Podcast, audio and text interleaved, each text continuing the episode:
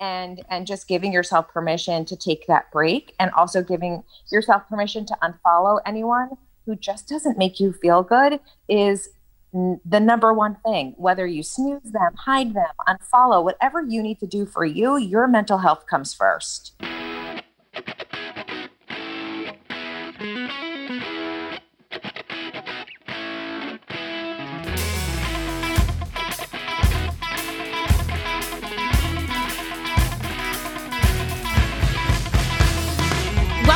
To the New Mamas Podcast. This podcast was created to help first-time moms everywhere navigate this new stage of life and to talk about the honest and the raw moments in motherhood.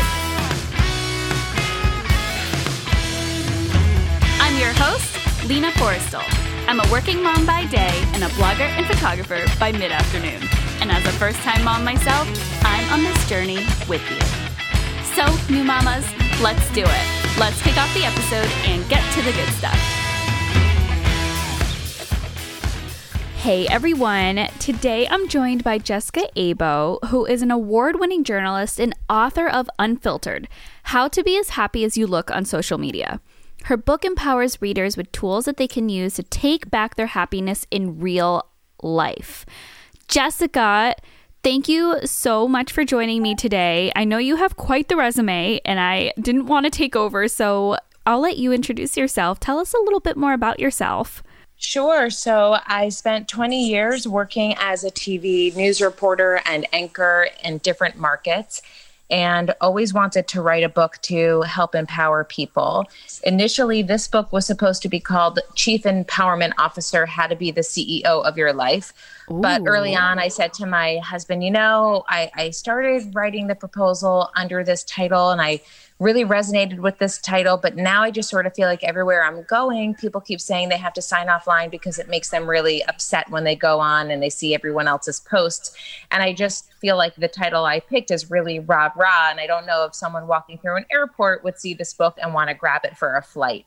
So I called the publisher and I said, I just want to write about what people keep chatting about, which is this whole idea of being as happy as we look on social media. So we switched the title. I rewrote the whole book in six weeks, and I've been trying to help people through this book ever since. And somewhere in there, uh, my book and daughter were due the same day. I made a bi-coastal move, and uh, thanks to the past year and having to cancel all of my in-person speeches, I've focused more on virtual events and media training, and that has been incredibly rewarding during such a crazy time for all of us. And that brings us up to today.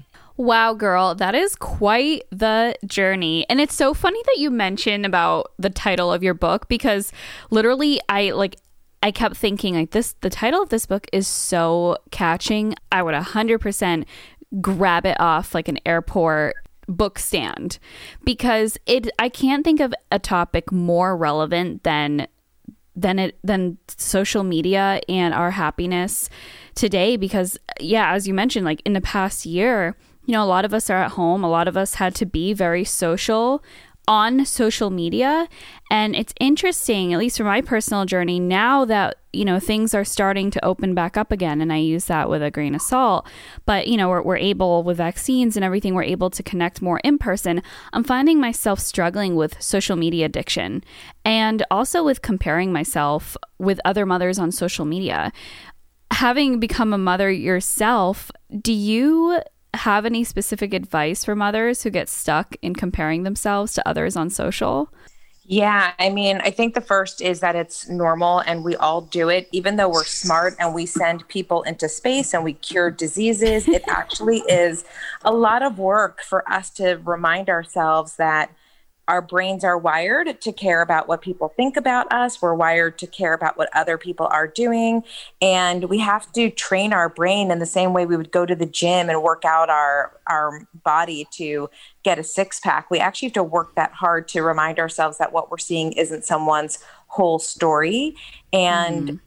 remind ourselves that it's a highlight reel and we're looking at curated information. But what's crazy is when I was doing research for the book, one of the things that stood out so much was talking to the psychologist, and we were chatting about the fact that even if you have lunch with someone and that person tells you, I'm having a really bad time in my marriage, or I'm having a really bad, you know, day at my job, we'll listen to that person and we'll take what they say and we'll believe them. But then two hours later, if we see that same person post something online that makes it look like their life is picture perfect, we'll actually believe that post, even though we know the truth behind what's actually happening in that photo.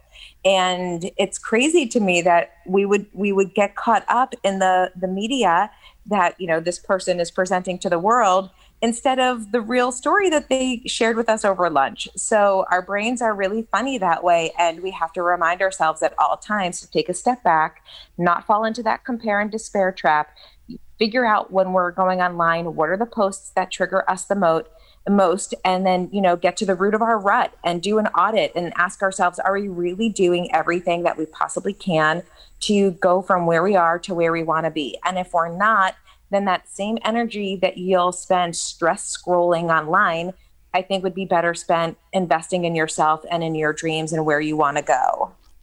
Wow. That's the energy right there. And I feel like you already started to allude to this, but in your book, you encourage the reader to identify what's really at the root of their unhappiness. And I love that you mentioned triggers, right? How can someone start that journey into themselves? Well, it looks different for everyone. And for someone, it might be finding a therapist to work with and pursue talk therapy and be able to dig deep into their past to unpack certain things that they've been holding on to that no longer serve them.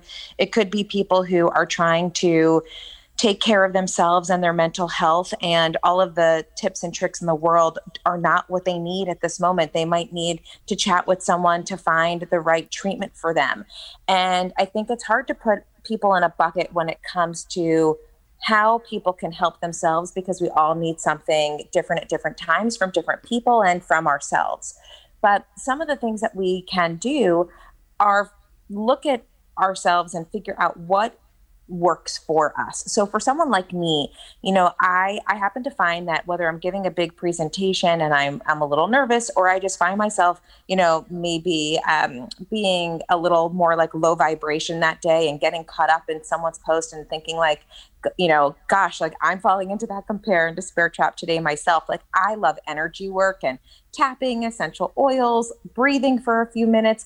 Um, I'm still trying to work on meditation, but I'm one of those people who sort of says like, I can never find time to do it consistently, which, you know, is probably part of the problem. But, you know, for some people it might just be, you know what, I'm going to take my phone and I'm not going to log on for twenty-four hours or for a week. For others, it might be going for a run or doing yoga or taking a nap or taking a shower. It might be picking up the phone and calling a friend they haven't talked to in a while. So I think there are lots of things that we can do that come to self-care. It might even be listening to your favorite song on repeat for, you know, a, a car ride, and, and just giving yourself permission to take that break, and also giving yourself permission to unfollow anyone who just doesn't make you feel good is the number one thing. Whether you snooze them, hide them, unfollow, whatever you need to do for you, your mental health comes first. Mm, I love that. Oh, and I want to say there is nothing more energy resetting than a hot shower. Oh, yeah. Oh, yeah, for sure. Yeah, I love that. I love that you give, it's true. There is not one one size fits all strategy here. And for me, something that I started to do is, you know, because I told you I was falling into that compare game. I felt this addiction to always be on and always be on call with Clubhouse, and now a Clubhouse with a new social channel entering the ring. I felt like the pressure was just double to keep up.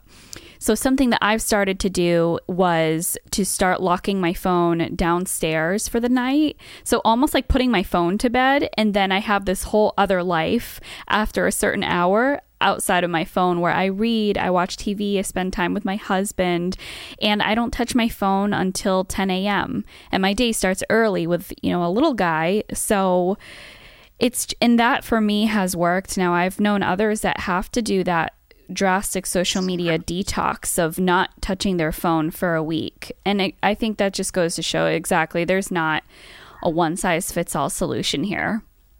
I love that you do that, and kudos to you, because I'm on Clubhouse too, and I have to tell you, it's an amazing platform. But when I first got on, I said to my husband at some point, like, my goodness, this is just one more platform to make you feel, yes, or, you know, that you can easily feel, I need to be on it all the time, or what am I missing out on? And I just felt like, even for myself, like, goodness gracious, I don't have that kind of time at this moment in mm-hmm. my life to be a part of all these amazing rooms. And yep. that's okay. And I have found, and, and one of the psychologists that I interviewed in the book recommended this too, turning off alerts is really empowering, because half of the time that we reply to, half of the time that we respond to our phone, like where we pick it up and we are answering a phone call or a ding or a buzz or what have you, it's because someone's really on the other end. But the other half of the time, we think that we're missing out on something, and we are actually reacting to a phantom buzz. So wow. then we end up spending precious time that we didn't even need to be spending on our phone in the first place, all because we think and we're worried about, you know, someone posting to our last selfie and we're missing it. So I love that you lock your phone, and what a great example you're setting for your family in terms of what boundaries look like. Wow. Thank you so much. I, I hope so. It was a necessary thing. It's so funny. I felt the same way about Clubhouse, and especially the pressure of when you see others in your industry or people who are, you know, directly in line with you. Like, I'll see other motherhood podcasters, and they're hosting rooms and they're joining all of the rooms about all of the topics. And I only have space in my life to join it at lo- like I would multitask, like at, I would eat, make and eat lunch and be on Clubhouse. Clubhouse, or I'd be on my Peloton and be on Clubhouse.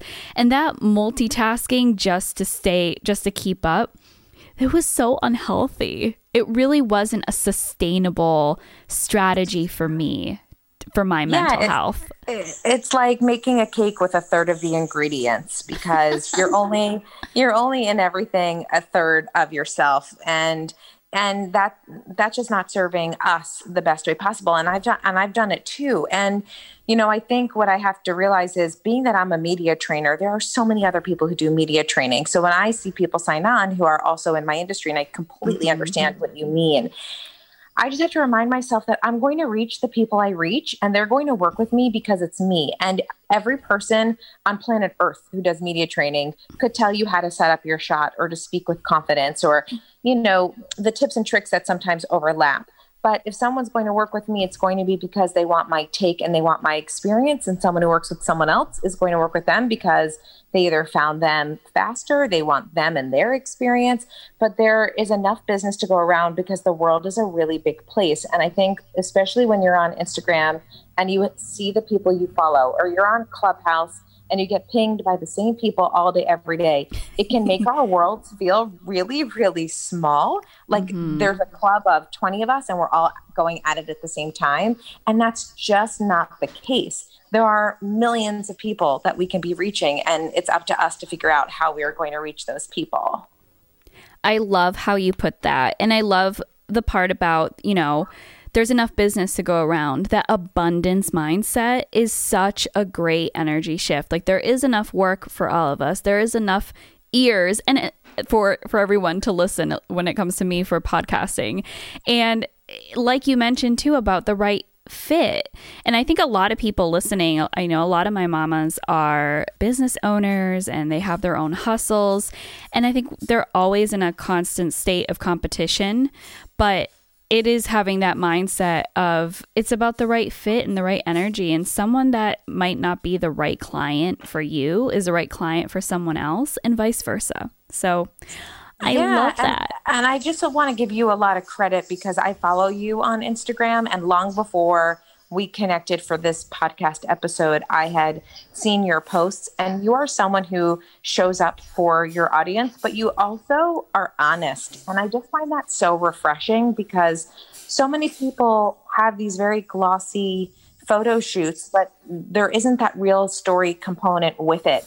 So I really just want to give you credit for being someone who speaks her truth and shows up for her audience, but is true to who you are all along the way, because it's, it's amazing and it's wonderful and it's important. And I, I hope that you're inspiring other people in your community to be who they are at the same time. Thank you so much. I so appreciate that. I think it's hard sometimes to be authentic in a world that does value a lot of those very staged moments. And I'm, I'm sure you understand this as well, you know, being in media.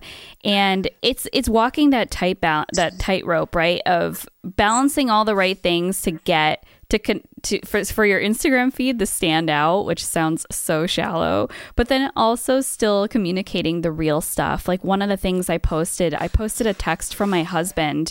He texted me and he was like, hey, I'm sorry, we've been so disconnected lately. I miss you, even though we live in the same house. And it was kind of a deeply personal moment. But the reason why I shared it on Instagram was because, like we were mentioning, the highlight reel, we just see pictures of happy couples all the time, but we don't see the story behind it, that it's very much that you can love someone and live in the same house and be home twenty-four seven, but not really see each other. So yeah, it's just been nice. It's been therapeutic for me too, to be vulnerable and to share. I think, I think it's amazing. I actually saw that post and, and thought just how how wonderful it was that you have a community that you can hold space for in such an honest and real way. I thought, I thought it was really, really great. Thank you. So in your book, you talk about toxic relationships and invet- inevitable friend shifts. I love how you put that. I've been through my fair share of friend shifts, as you put it, all for different reasons. What do you think leads to inevitable friend shifts?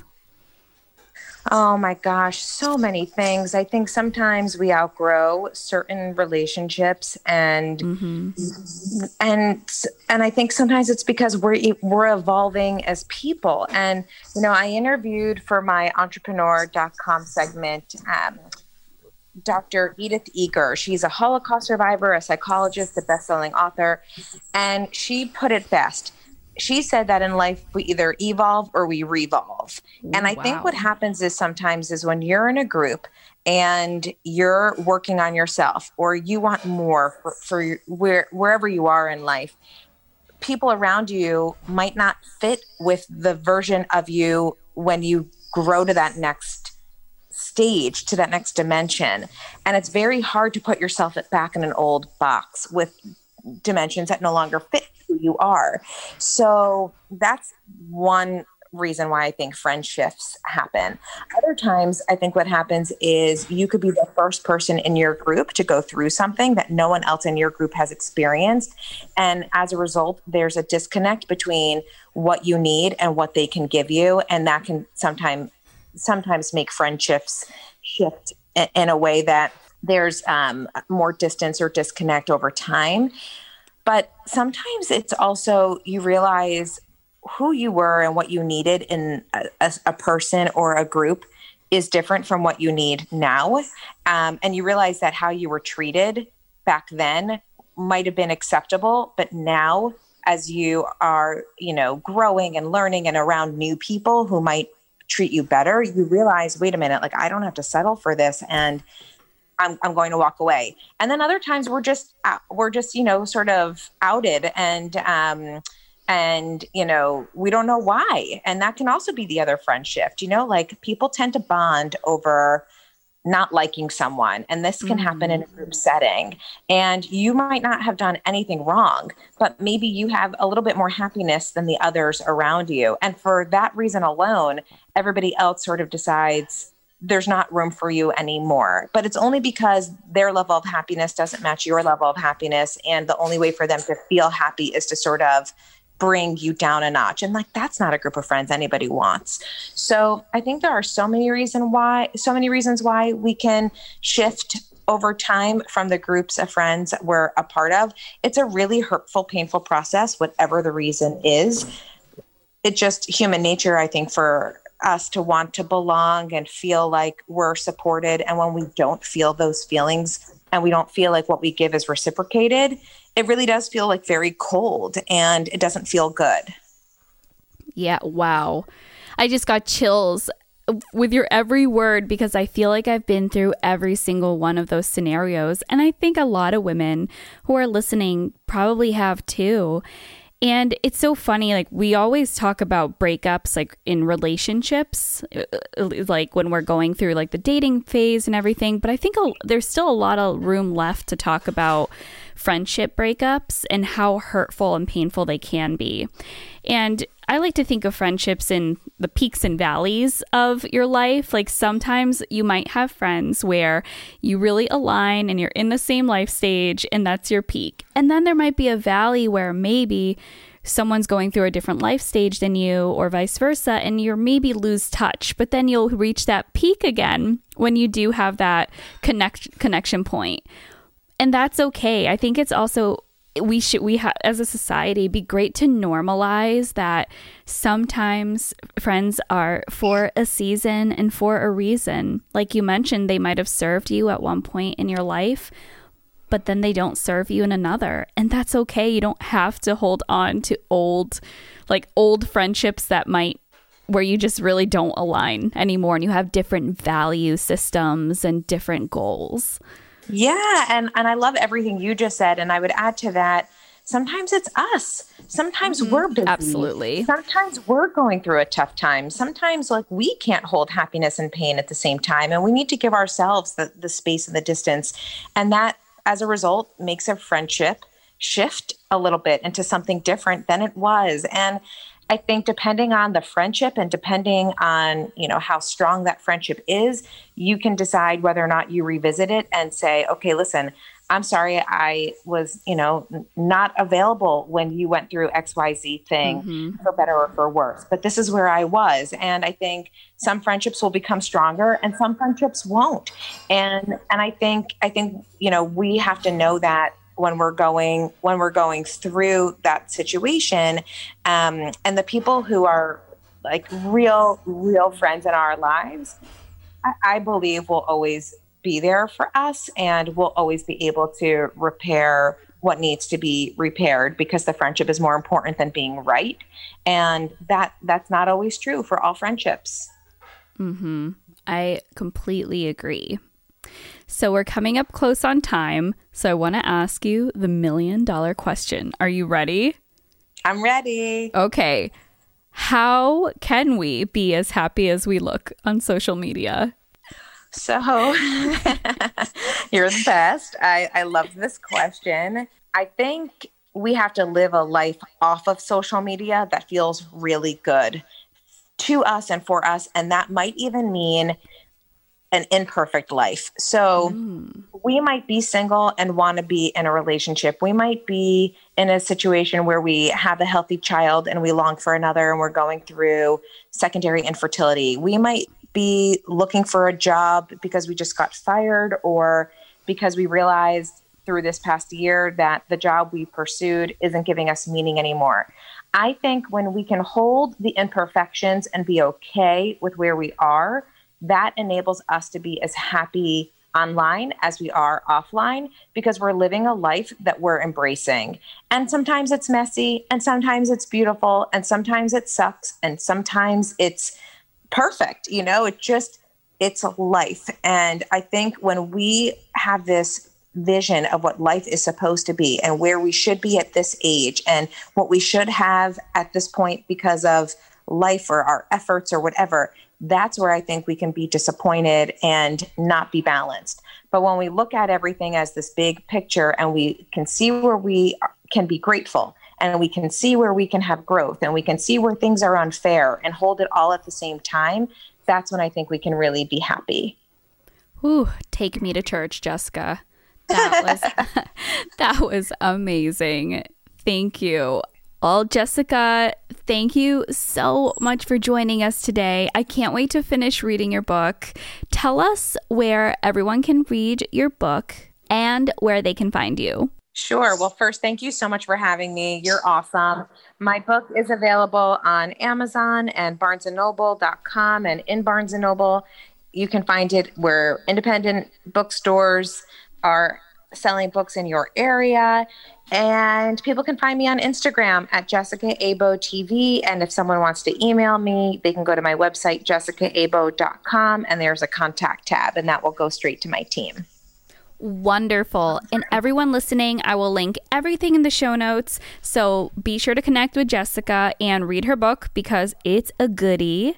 Thank you all for listening and catch us next week for the next episode.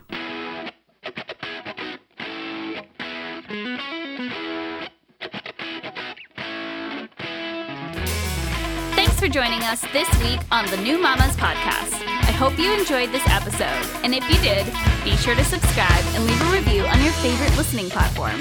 Have a friend that would like this podcast? Share the love. Stay in touch. Definitely give us a follow on Instagram at New Mamas Podcast. I'd also love to continue the conversation with you on my personal account, so let's be friends. Slide into my D Ms at Lina Forrestal. Finally, be sure to check out my blog at lina forrestal dot com for all things motherhood, homesteading, and recipes that both you and baby will love. Thanks again, and stay tuned for next week's episode.